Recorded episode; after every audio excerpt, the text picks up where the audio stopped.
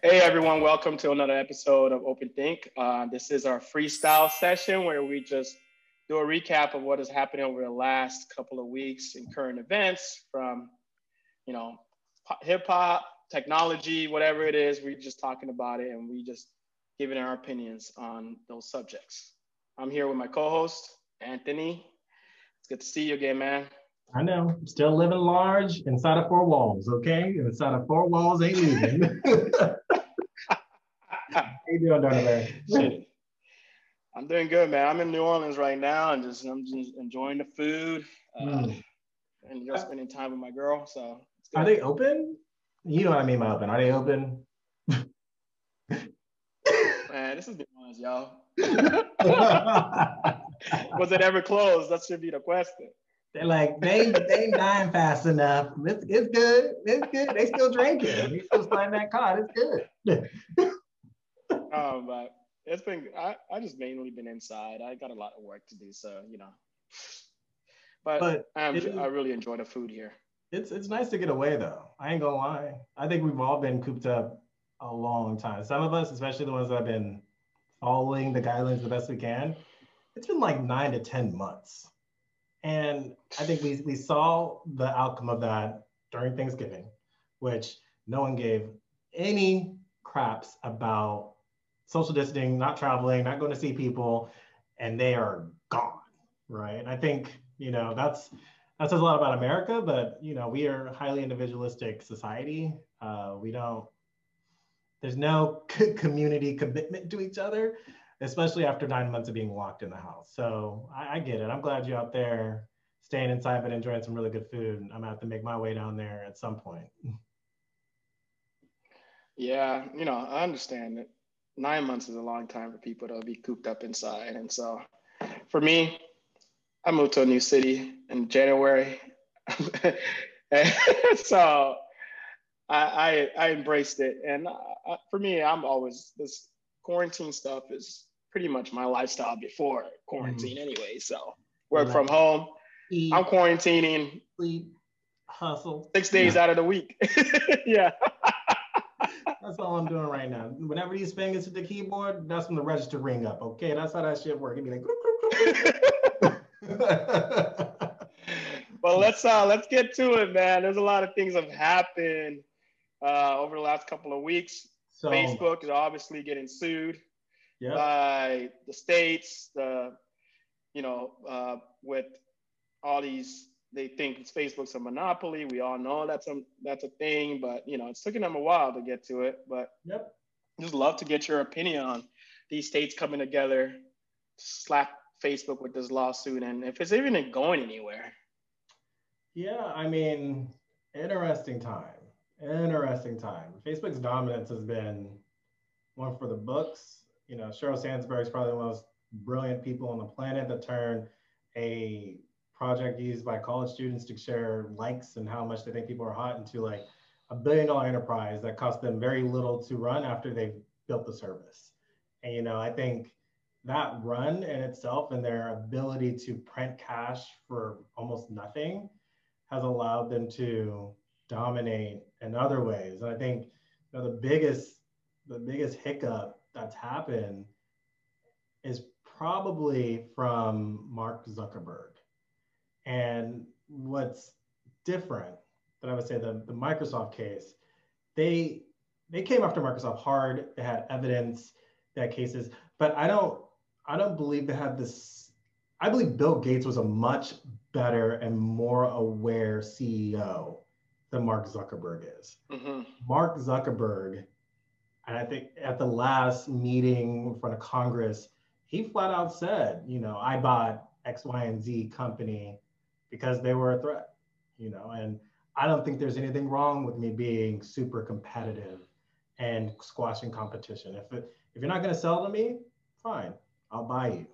If you're not gonna, if I can't buy you, okay, then I'll just build it, right? and I'm gonna squash you. And I'm gonna you sounds pretty gangster to me, man. I mean, sounds pretty gangster to me. It's, it's gangster, but I think there is enough ammunition and enough enough distrust from citizens to to make something happen. I'm not saying they're going to get broken up. I don't think our government, our, our, government's linked directly to the stock market, and most of them probably own Facebook shares. So anything that's going to bring down the share price is probably not going to happen. I will look for them to do something that's going to show the American people that the government's in control and allow uh, Facebook to still exist in some way, shape, or form as being a dominant social media player. Because let's be clear, those hoes own everything. There is very few things in your digital life that they do not touch, especially in the form of communication. Right? I use WhatsApp, I use Instagram, I use Facebook, period. And I think they, they own all three. Um, so that's my take. What, what, do, what do you think is probably going to happen with Facebook and this case that's coming up? Honestly, I just think it's just a nice little political stuff, little, you know, choreograph. Hey, you know, we go sue you. So, but you got to act all surprised and play along with it.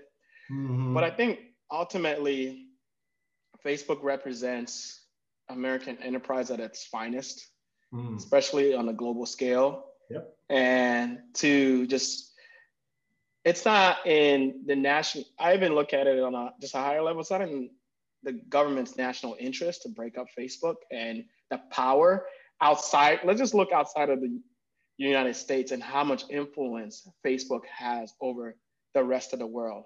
Mm-hmm. And that company resides in the United States. So, and that allows the United States to project soft power to enemies, allies, and to control the agenda of other countries through different means. You, you, you can say, so it's like, and every other, every other country would die to have an, their own Facebook. Right. that's, that's not. China straight up was like, no other competition's coming in until we have our own Facebook. Yeah, exactly. You know, and they're trying to, and China's trying to export their own Facebook, TikTok to the rest of the world. Correct. So I don't think I don't think there's gonna be. I think there's gonna be a huge fine, but you know that's already built into the business model of Facebook, mm-hmm. and they've been expecting it for a long time now. I think there's gonna be a big fine and maybe some regulations that are passed, you know, a couple years from now here and there. But mostly that regulation is just gonna hurt any new competitors that want to get into the space, not necessarily Facebook, because they have the capital to be able to navigate and be compliant with future regulations. Where if you are up and coming startup, you ain't thinking about regulations, you're just thinking about your first fucking customer and how to get it mm-hmm. out there. And then you they're just putting hurdles in in place for the next Facebook competitor. And I think this, but I think over time, people I think consumers need to make that choice as to if they use Facebook products or not. Obviously, Facebook has made it a very tactical decision as to, hey, we're gonna just try to buy everything and we're gonna try to own everything that you consume, like that you consume, that you use, and have that data. But I also think there's another movement going on where people are making a subconscious choice as to the products and services that they use as well. And I think the more we educate the general consumer as to how their data is being used, the more they're going to be able to make these decisions. And these platforms, and I think at the end of the day, the free market and consumers will be able to change the trajectory of these companies. And I think one one of it, one of the companies that I am looking forward to as to making a change from being a ad-based business model to more subscription-based business model is actually Twitter. Mm. And you know, being able to just be a ha, uh, having influencers have subscription based accounts versus ad based account just because the content that they serve on there is usually it's real time very controversial. Advertisers are not very attracted to it. And i think we might 10 for 10 years from now or even less see our social platforms be more of a subscription based service similar to you know uh, netflix. Yeah. But overall i think the regulations, you know, uh, the lawsuits that is happening, is it really going to result in anything changing? Probably not. These companies have so much. these companies have so much power, and you know, at the end of the day, Mark Zuckerberg is being that bold because he knows he's got the strap on all of Mm-hmm. you know these guys. You know, I, I know all he- your dirty he secrets. Knows he doesn't have to bend, you know, and, and so he's not he's not scared or intimidated by these institutions anymore. And I think that's just been where corporations have got got gotten outside of just Facebook and all the other players like Amazon. You know, they control so much of our economy that they can make decisions without government approval. Hmm. Yeah. Look, sorry, we back in that work from home shit. So you know I ain't got no camera crew. Damn, man, you what kind of camera you using, man? I mean, I'm about to take this back and be like, look, you promised me that they're gonna be able to see it crystal clear, and I'm getting all this this this noise. I need to let me go ahead and do this right here. Let me let me go ahead and put my hand all up in a. Oh, Uh, we out. I'm still here. You can hear me? Yeah, I'm still here. I, I, I can I can see you now. I think like it's just going. we uh, just got to deal with the blurred feed. I know our listeners really want to see my my face in non-blurred fashion, but you just got to deal with this until we out of COVID season, and I get a camera crew up in here, okay? Because then you know this ain't gonna be a problem. All right. Um, the only thing I wanted to discuss this uh, this is COVID vaccine since we're Oh. on the COVID. Hold on, hold on. I do want to I want to double click on what you said because I believe Twitter has an amazing tool at their disposal. They just need to use it. Mhm. And it is based on what you said, which is a subscription based model. They need to move strictly to a subscription based model. They should move to verify each one of their users.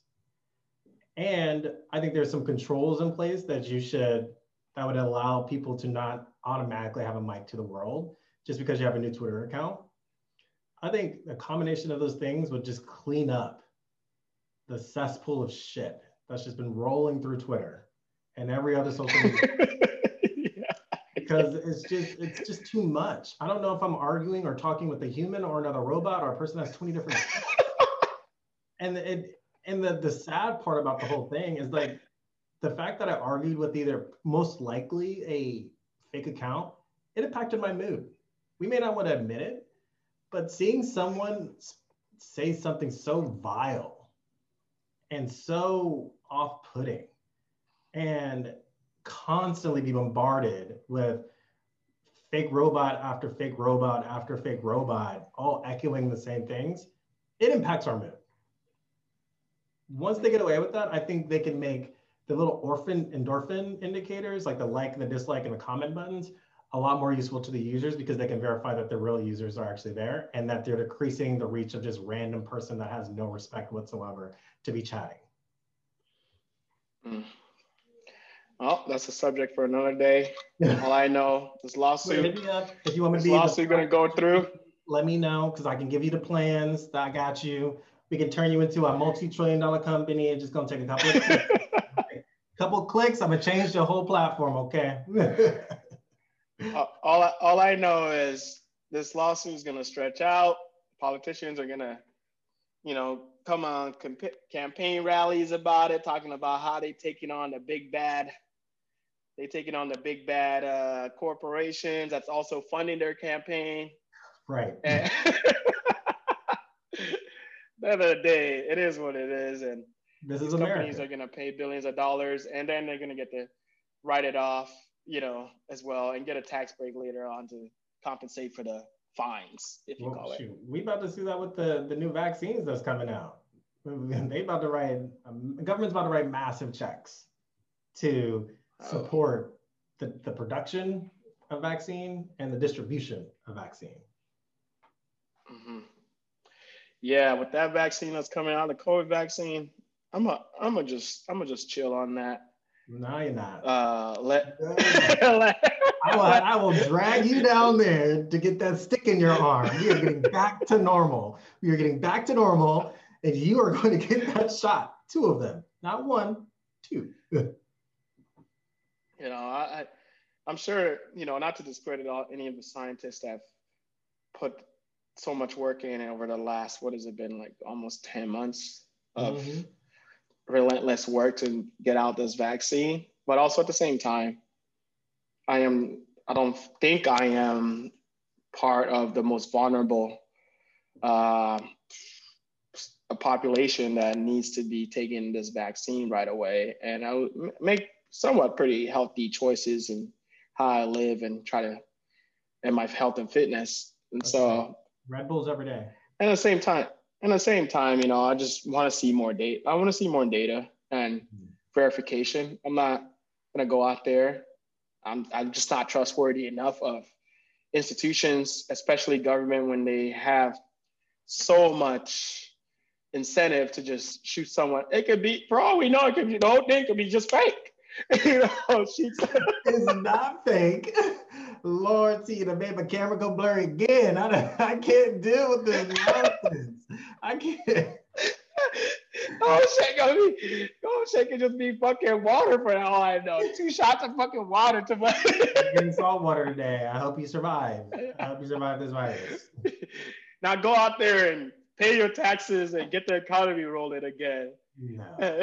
you know? Vaccines are safe. They didn't skip any process. I want to make sure our listeners know this for sure. That t- agencies, hundreds of people, are. Gonna get this video banned by by Twitter, by uh, YouTube. no, it's being reviewed, and it's gonna be fine. Like, get the vaccine. Consult the CDC website for any information that you need. I'm personally going to go get the shot, both of them, as quickly as possible, whenever it's time, because I want out of this this hellhole. But um, I think outside of what you may believe about, you know, the vaccine or whatever, like the impacts and the government's like motivations, I think what we do need to pay homage to is kind of the the breakthroughs we've had. Yes. Especially with the Moderna vaccine coming in with a, a completely novel way of tackling, you know, the coronavirus, and more specifically, it's going to m- impact the way we supply medicine in the future. And so, I don't know if you've done a lot of research in that, Dr. Berry, but you know, I think from the preliminary stuff I've done, trust me, I'm not pre-med, I'm not an expert, I'm not going to get this right.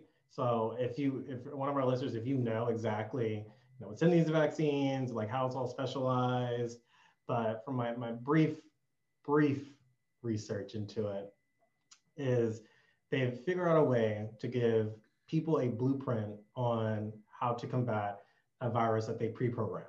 And they stick people in the arm twice, and then it allows the body to produce the right amount of antibodies that they pre-coded into the body.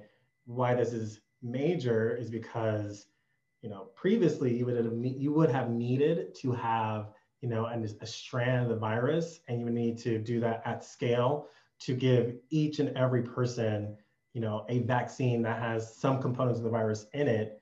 And as you can tell, maybe if you don't know, but that process takes a long time. It's usually done in eggs. It's done hundreds and hundreds and thousands and thousands of eggs, as much as vaccines as you need to create enough of those little vaccine particles to go into the little syringe, stick you with it. And that's generally how it's done. So the Moderna one is a lot more efficient in terms of the process it takes to get to production. And as you see with the distribution, you know, the Moderna one has a, a is a lot more um, tough. It's more tough in terms of getting it to the user and doesn't have to go under the same conditions as the Pfizer vaccine. Yeah, my um, one of my friends that's really involved in um, vaccine research. You know, I was texting him. I'm like, you know, what do you think about the Pfizer and Moderna vaccine? And he was just giving me a breakdown of what makes each one different. I'm not. First of all, I don't have a medical degree, so look this shit up. And he was just talking about the same thing that you were just sharing. And so, and he said, you know, it, the, the Moderna vaccine, the technologies used can help solve other diseases and things. Um, and it's just a remarkable breakthrough in just technology and innovation. So, yeah, you know, I would like to just, you know, congratulate the medical community for making such massive advancement yep. in such a short period of time. But I ain't taking that shit until until I see I, I feel comfortable other people, you know, everything is good, you know. I mean, look, I'm gonna take. I don't it. need it that bad. I don't need it. I'm gonna take it. I'll probably do what everyone else is doing and put it on my socials so you can see me. I hate needles, by the way. I hate needles with like a passion. But I'm gonna go do it. I think it's the it is the right thing to do to make sure that it is the right thing to do. You're not out there getting someone's grandparent submitted to the ICU or whatever. You know, the side effects of you taking a shot as a young, healthy person, minimal. Even if it was salt water, minimal. You might you might have a sore arm. Yeah, Do it for America. I agree. That's, that's my point. I'll leave it there. Do it for America. Get me out of this. you know, and that's that's that's that's why I love you, uh, Anthony, because we have different opinions and different approaches to, to things. I'm gonna wait for Anthony to take it and if he starts acting up, then I'm gonna be like, nah, I'm good. I take it. Dude, I'm about to drag everyone with me when I go take it too. I'm like, hold them down, get them, get them done, bag and tag. I'm turning into a zombie in 2021, man. yeah. well, better than being stuck in this little box, okay? If the world's coming to an end, look, a bunch of people about to be after you as zombies. That's all I'm gonna say. get a strap. If the world's coming to an end, get a strap. Lord, Lord. So yeah, I mean, COVID vaccine is great. I think the other part of this really hard equation is the distribution model. Um, and I, as I was reading all of these articles about, you know, all the vaccines, how much they're creating, you know, it's it's misleading to a point because a lot of the articles aren't talking about the two shot requirement for it to be fully effective. And so mm-hmm. to cover the United States, and if it does require two doses, you need 600 million doses of vaccine to cover every American. To get to herd immunity, and if you would say that's 50%, you need 300,000. Oh, no, sorry, 300 million doses. That's a lot. And it's going to take a long time for uh, these manufacturers to produce it. I mean, that's more vaccine than we produce for the, uh, for the flu every year right? And everyone's going to be after it, and it's going to be it's an undertaking to get it out there. I mean, even when you start talking about the regions that most that need it the most, and you know, I, people are dying everywhere. I get that, and you know, we need to make sure that's equitable. But right now, with one of them, the big issue is you have to keep it at freezing, really freezing conditions to get it. You need specialized equipment you can have people that know how to handle it. And the most rural places that are being impacted by COVID right now are not really targeted to get it. And we, the government hasn't released a, a plan to help those people. So kudos, we have a really great breakthrough vaccine.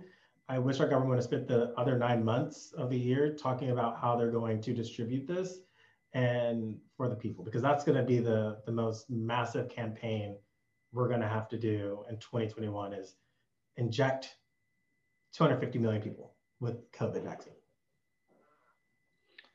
Yeah, and I also think when you just mentioned that for me, I'm just thinking, man, the cash register of how much these companies and these pharmaceutical companies are expected to make. I think I was reading an article where Moderna is expected to make $32 billion from COVID vaccine when their average yearly revenue after, afterwards it's just going to be like a billion dollars you know so there's we need to make sure that this is, is safely distributed and that you know we don't have paid sponsors telling people to take these vaccines because you know essentially a lot of these medical institutions are just going to be more of a well put together dope dealers mm-hmm. you know trying to slang COVID vaccines because you know, like the government is subsidizing it. The government's right. It's basically government's giving a blank check. Yeah. And so it, you know, as a business or as a pharmaceutical business, you're right now. You're hot. You got the you got the hottest drugs on the street, and mm-hmm. you're gonna try to slang it. And no matter what the you know side effects are, you're gonna try to just hide it. And also, you're getting government protection as well because of the authorization that the government has put in place, where essentially you're not really liable for anything as well. So I think um, this COVID vaccine is great. I think we need to roll, figure out how we can roll it out to people in a safe, effective manner. Um, but at the same time, there's a lot of players out there that are just looking to just get this thing out and shove it in people's arms and make a shit ton of money A lot of opportunities here because once it's done, it's done. And you know, I, I what I give have mad respect for the scientists that went and put put this together and did it in such a short period of time. It's never been done before. Yeah. And that's why I always just marvel at these amazing fucking geniuses doing this shit. Yeah. I think, you know, jumping back to what you said, Pfizer is going to make a lot of money, but majority of that money is going to come from the government. The government wrote a check, massive checks to these pharmaceutical companies. Blank, they gave a blank check. It's basically blank, check. Have you seen that, that blank check movie? I forgot. It was back in the day where this kid got a blank check and he went ham buying houses, all this other stuff. I was like, how you 10, but you acting like you 35, 40 buying elaborate estates and stuff like this. I mean, that's, I'm not gonna say that's what the Pfizer people gonna do. I mean, I'm sure the people at the top of Pfizer are probably gonna do something like that because they about to get paid out the yin yang. But, you know, I think that leads into the next part, which is, you know, we need to remember, I think this is this is a perfect moment for our listeners to remember when the government says they don't have the money for something, they do. They absolutely do. They're picking and deciding what they want to invest in. We spent trillions of dollars at the beginning of this year to give to businesses, to give to people, to prop up institutions like the airplane industry. And because it was an emergency, which it was, we wrote a check massive, biggest stimulus in history.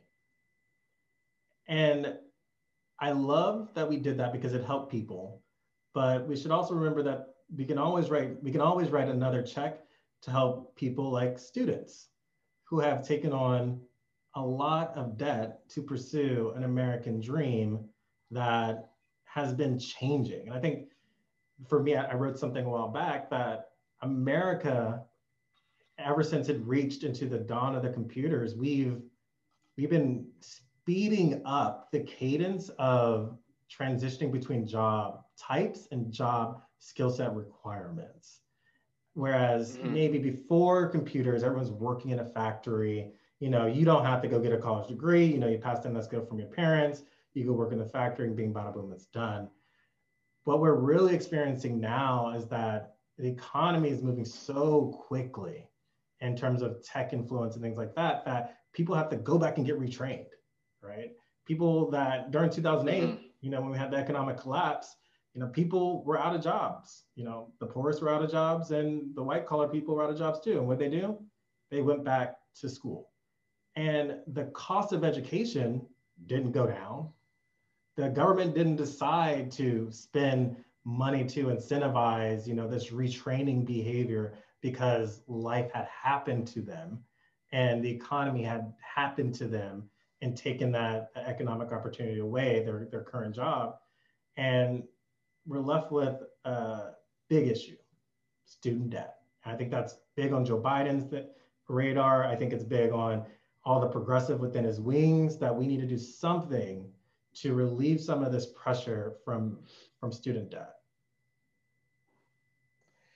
Yeah, for me, it's, I think it's a little bit more complicated than that. Um, I think one thing I'm hearing is student loan forgiveness, but it doesn't treat the root cause of the problem. Mm. You know what? You know um, what was the Joe Biden administration proposing is a 10k student loan forgiveness 50. program. Okay, 50k student loan forgiveness program, no, no, but that's 10k. At the end of the day, yeah, yeah. you know, uh, at the end of the day, it doesn't, it like the root, I think we need to introduce a little bit more competition to these institutions hmm. a little bit and hold them a little bit more accountable for the g- degrees that they're basically printing out to students as well. Hmm. And I think one of the big problems is that the government has given a blank check to education in terms of giving students loans for education, no matter the cost. There, you know, it, it doesn't take much for you to get a student loan of $50,000 a year for education. And so these institutions are like, well, we can charge whatever because the government is going to back us. And then, and we don't really have to deliver on value because society is not holding us to deliver on anything.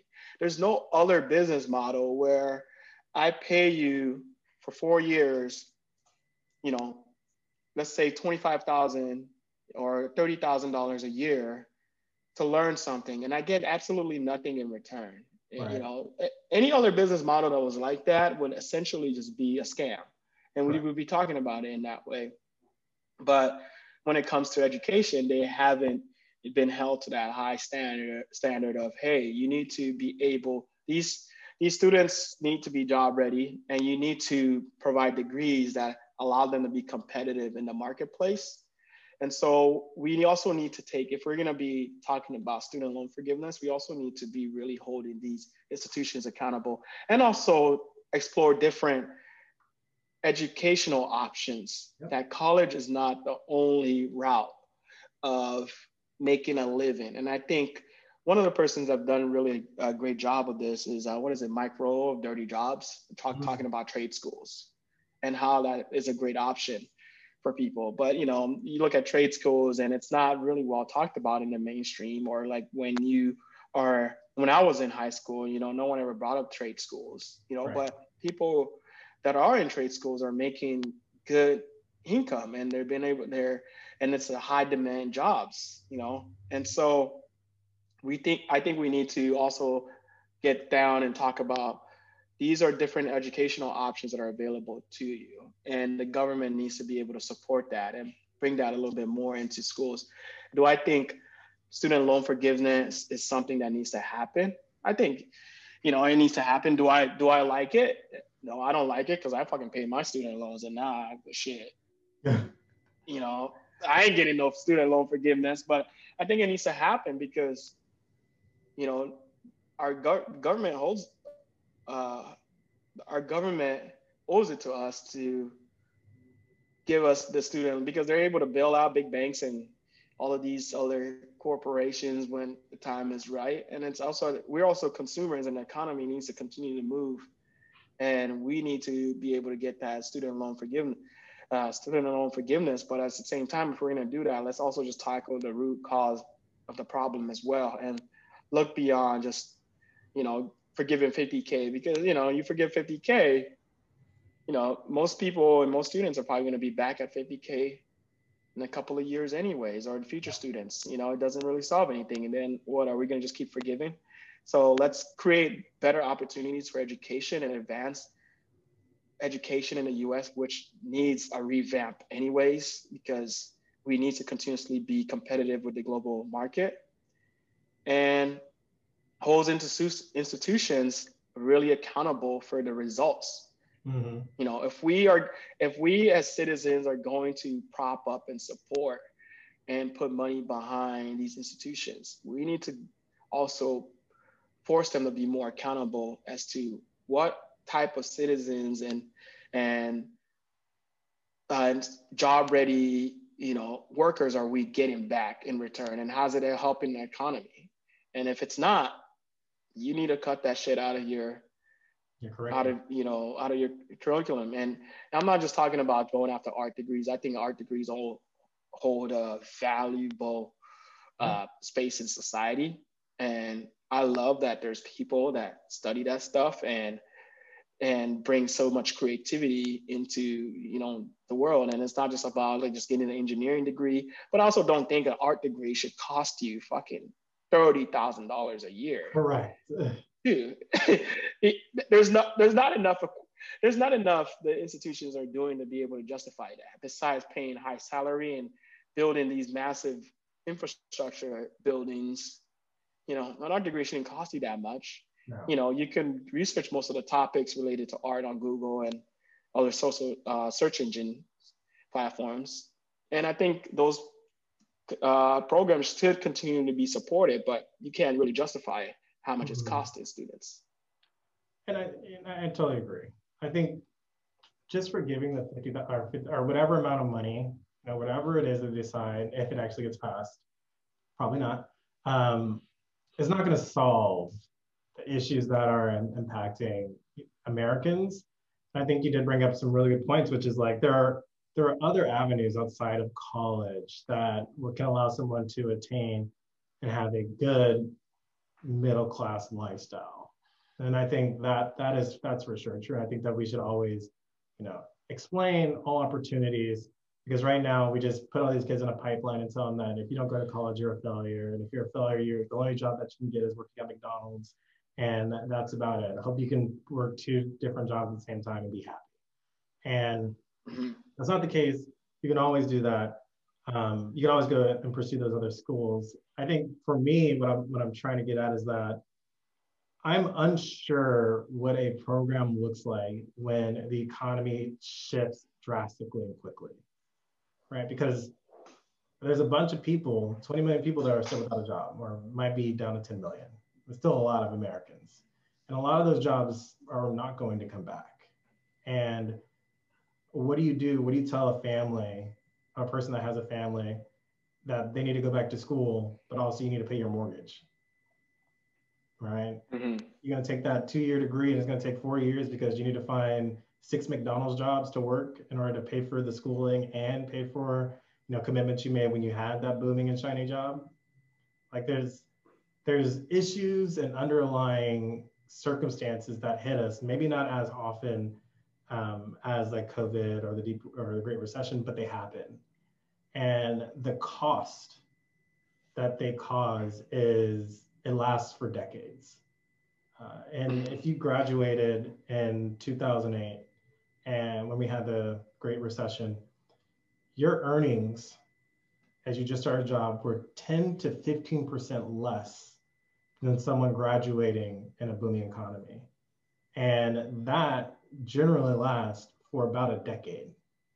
That means your formidable years, your years after college, the first 10 to 15 years for you to make your way up the ladder and secure yourself a middle class, you've been handicapped from earning the max of your potential.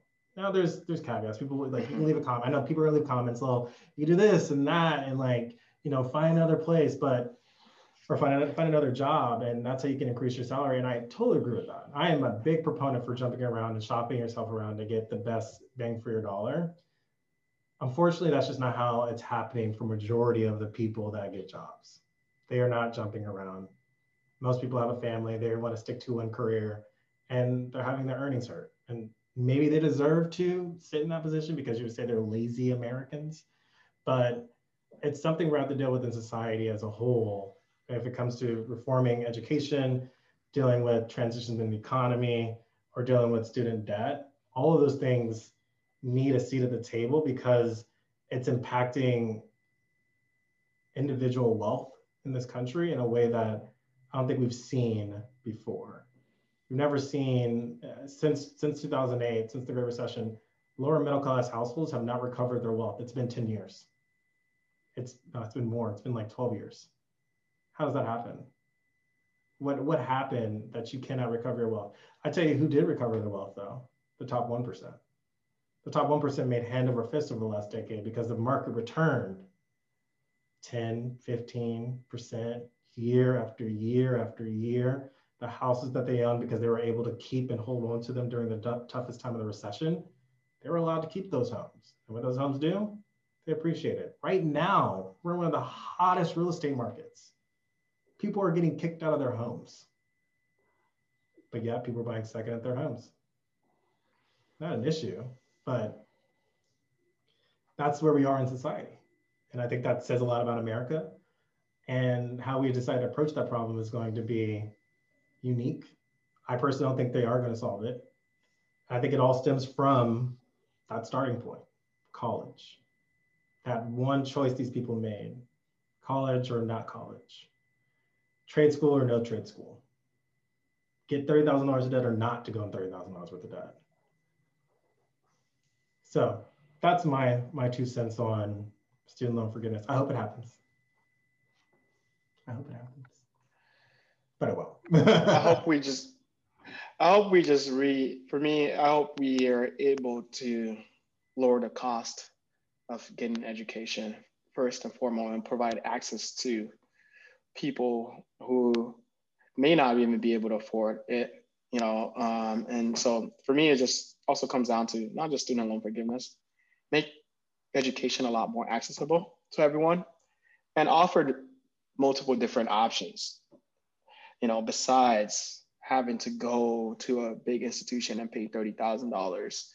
You know, there's so much information out there and that's the one, that's the power of the internet is that it's made knowledge cheaper to, you know, to acquire. And I hope that overall, you know, I'm first, uh, do I want to be able to, um, you know, so do I honestly, do I feel great about like student loan forgiveness? No, I don't feel great, but I also think it's it's needed uh, for our economy and for the long term health of our society um, as well. Um, and I think you can't just have generations of generations of millennials and now Gen Z taking on these massive debt and expect to have a healthy economy where you have a healthy consumer base. And so if that's what it takes to, you know, we're, we're able to give out loans and, and forgiveness to the big corporations, it's time the citizens also get a, get a break back. But also at the same time, I also want to be able to, um, to attack the root cause and give people more options when it comes to education and give people op- and bring more com- competition into the space that allows it, um, edu- our educational institutes to continuously adapt to the jobs of the future yeah. and you know give uh, students just a more transparent you know return on their investment like what are what are we really what am i getting by going to your institution for learning so that's what i would love to see when it comes to not just educational uh, student loan forgiveness but just the education uh, in the us yeah it, that that just reminds me. I was was on Twitter. I'm still a noob at Twitter.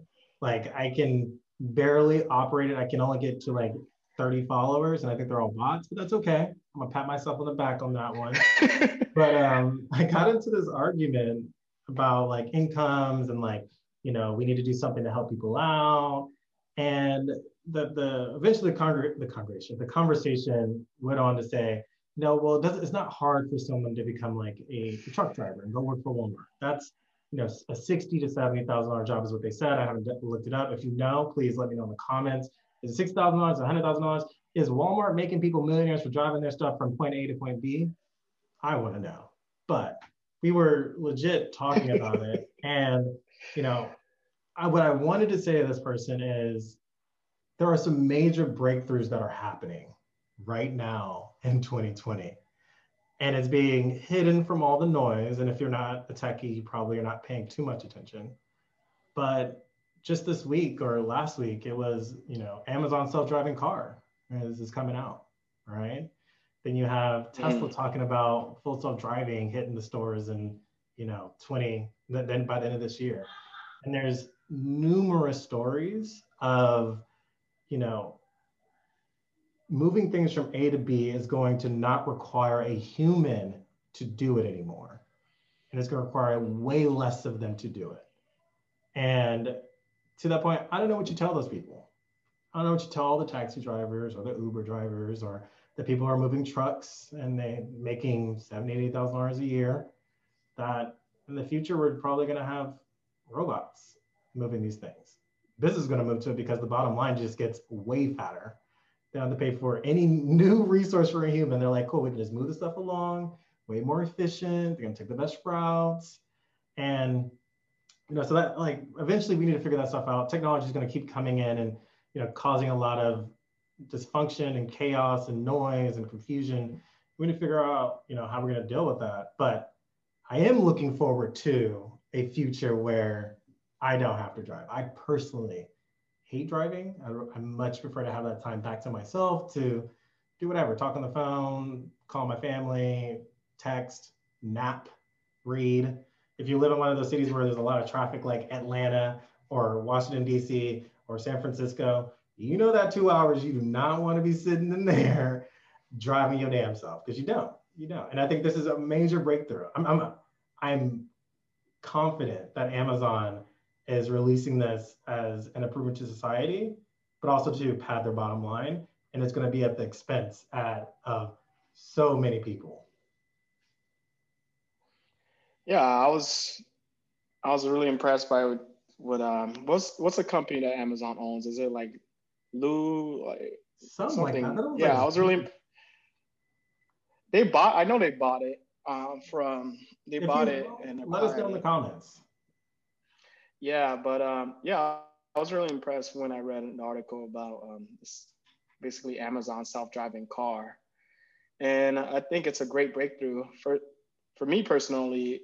I don't have a car. And so um, I'm always looking for services like this to mm-hmm. become more commonplace where you can get like a car on demand and be able, you know, be able to just like, oh, I'm going to my doctor's appointment and just click a button and the self-driving car will pull up to you, your house or apartment and pick you up and drop you off. And I think these innovations also help with, you know, a issue that we have is how do we, you know, reduce our impact on the environment, you mm-hmm. know? And I think self-driving cars are a lot, more efficient um, at, you know, just navigating and um, reducing pollution as a whole because, you know, computers are, you know, now controlling these things and they're able to be optimized. And if, even if all, and now if all of the cars on the road are you know, self-driving as well as we, you know, let's say 50 years from now, if all the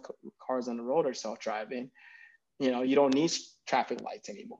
You know, mm-hmm. computers are communicating with each other and navigating around each other fairly easily. And it improves um, transportation among even the less uh, fortunate uh, members of our society because the cost of transportation goes down significantly you know and i think transportation is one of those areas where you know we tend to overlook it especially in the us and how, especially when it comes to public transportation of how important that is into like economic development of neighborhoods where um, you know without like a bus system or like a train system like these these people in these neighborhoods would have no way of escaping or being able to find opportunities uh, that are available to them. They will just literally be stuck in their uh, part of the country, isolated from economic opportunity. And I think that this evolution in um, tech, uh, in driving and transportation that's happening, especially with self-driving cars, first is going to start off as like a luxury, where the people with massive amount of wealth or a good amount of money are going to be able to just be the only ones that will be able to afford it. But as the technology gets better, this I hope is able to help uh, like desert, like underserved communities and give them a way to tap into economic opportunities that's available in their state or region a lot better because the cost of transporting uh, goods, people from different parts just become so dirt cheap. We're able to just move around a lot more freely. And I, I say this because, you know, like when I first moved to the US, and know, the only way that my parents were able to tra- like move around and go from job to job was through public transportation, you know, and they didn't have a car and anything like, like that. And there wasn't a lot of job opportunity in like the neighborhoods and the like the city that we were at. And so I can just I can see this being such a benefit to people. But yeah, at the same time, like you talked about, it's also gonna affect a lot of different occupations. Um, and it's gonna a lot of people are gonna lose their jobs. Don't get it wrong. Um, and it's Amazon is doing it to for the better. Like I like to look at it as like yeah, yeah, they're gonna improve society as a whole, but they're also doing it to improve their bottom line, and mm-hmm. that's what they're in the business of, of improving their bottom line and getting uh, stockholders the best return possible. Yeah, hundred percent, hundred percent. I'm watching the space closely because, God, I just do. I hate driving with a passion. I love being driven though. I love being driven. Nothing's better than pulling up or having your Uber pull up and you just get in the back seat and you chilling.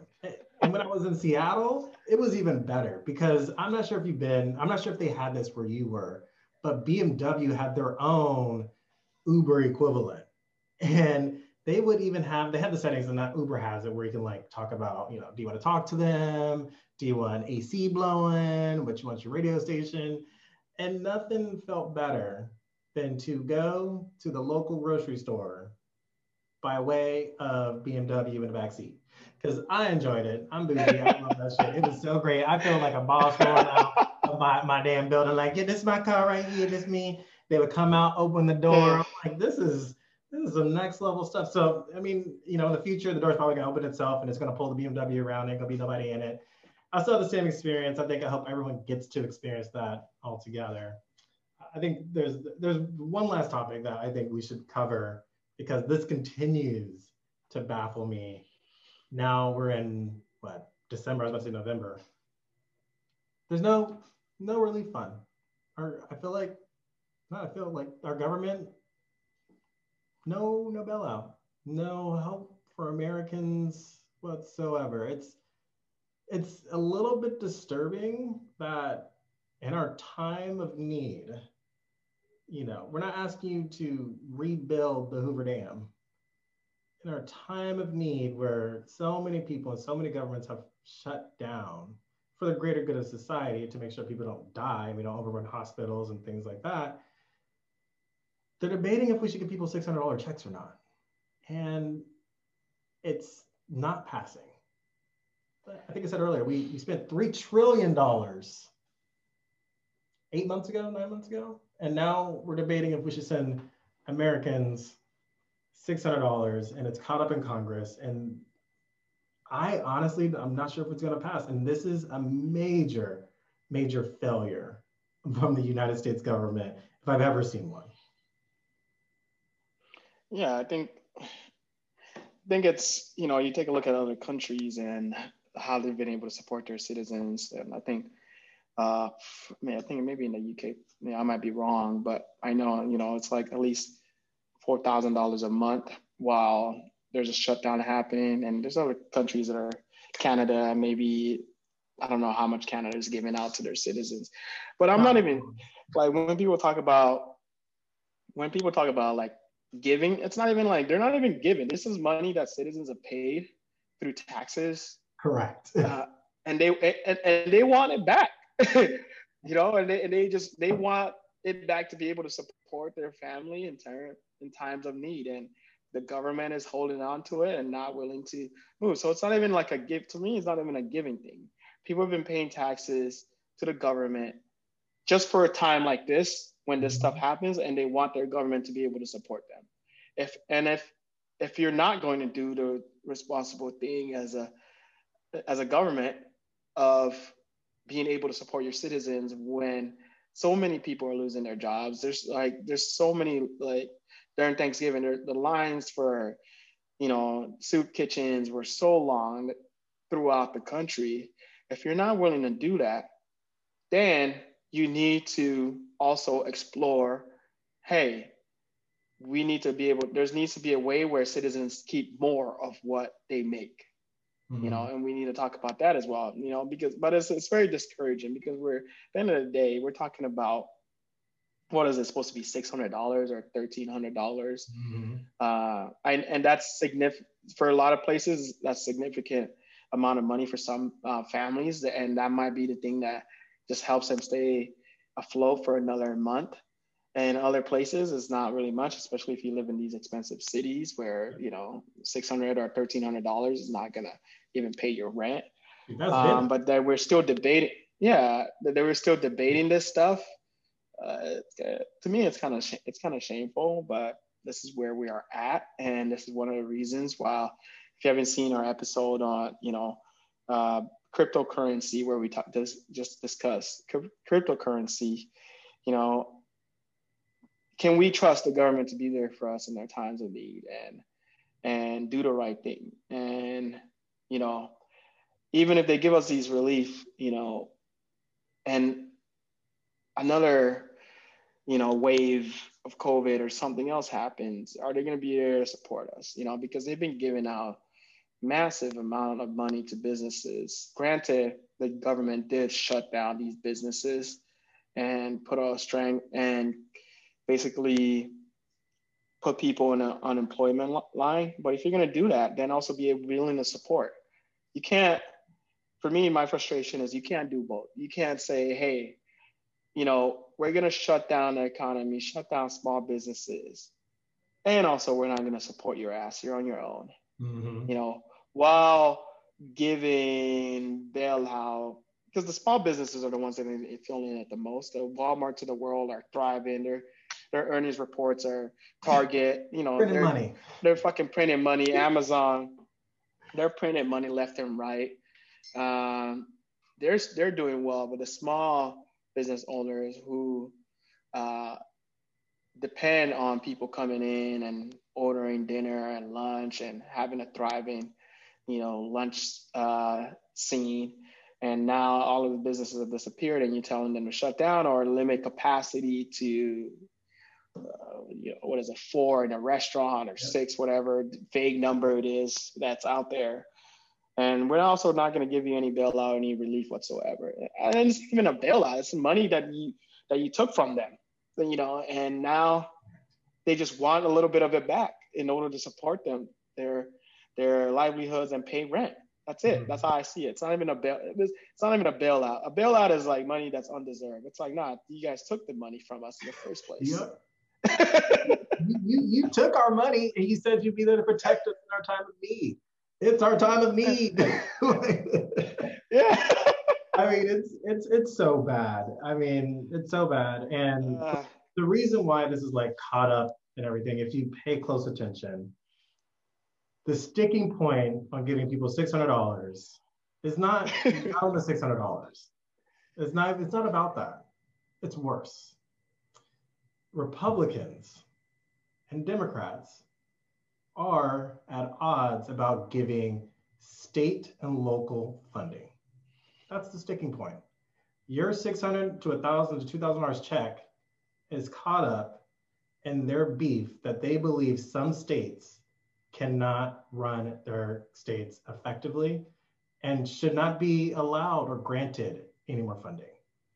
And if you read any of the conversations, it's all about, well, we want to make a provision into this bill to say that, you know, Joe Biden can't grant any more money to, to states using any powers that he may have.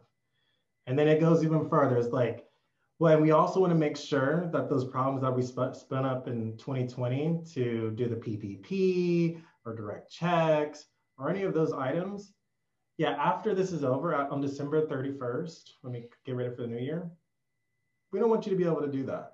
That's the language that they have. Mind you, that funding goes to people that work at the transit stations, people that make sure that the city is running, buses, you know, public buildings, public utilities, things that we use every day, these states are facing budget shortfalls. And we can debate whether they are running their cities the best way or the worst way, and da da da da. And that's probably the conversations that they're having. But the end outcome is the, is the same.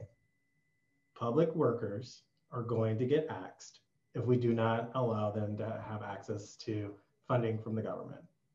And some governors are okay with that. A form of punishment, as I see it, where they believe that they don't want California or New York to have access to funds.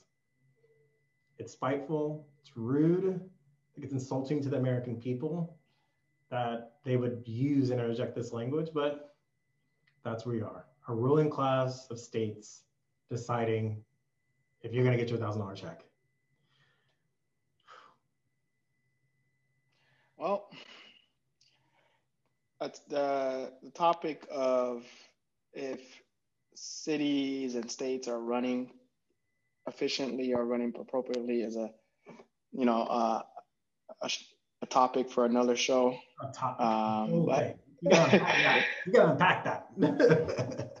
but at the end of the day, for me, I believe fundamentally that citizens need to need some some form of relief you know, not just the six hundred dollar check, which is you know grossly disgusting, but you know that we are just talking about $600 checks, but citizens need some sort of economic relief um, to be able to get back on their feet.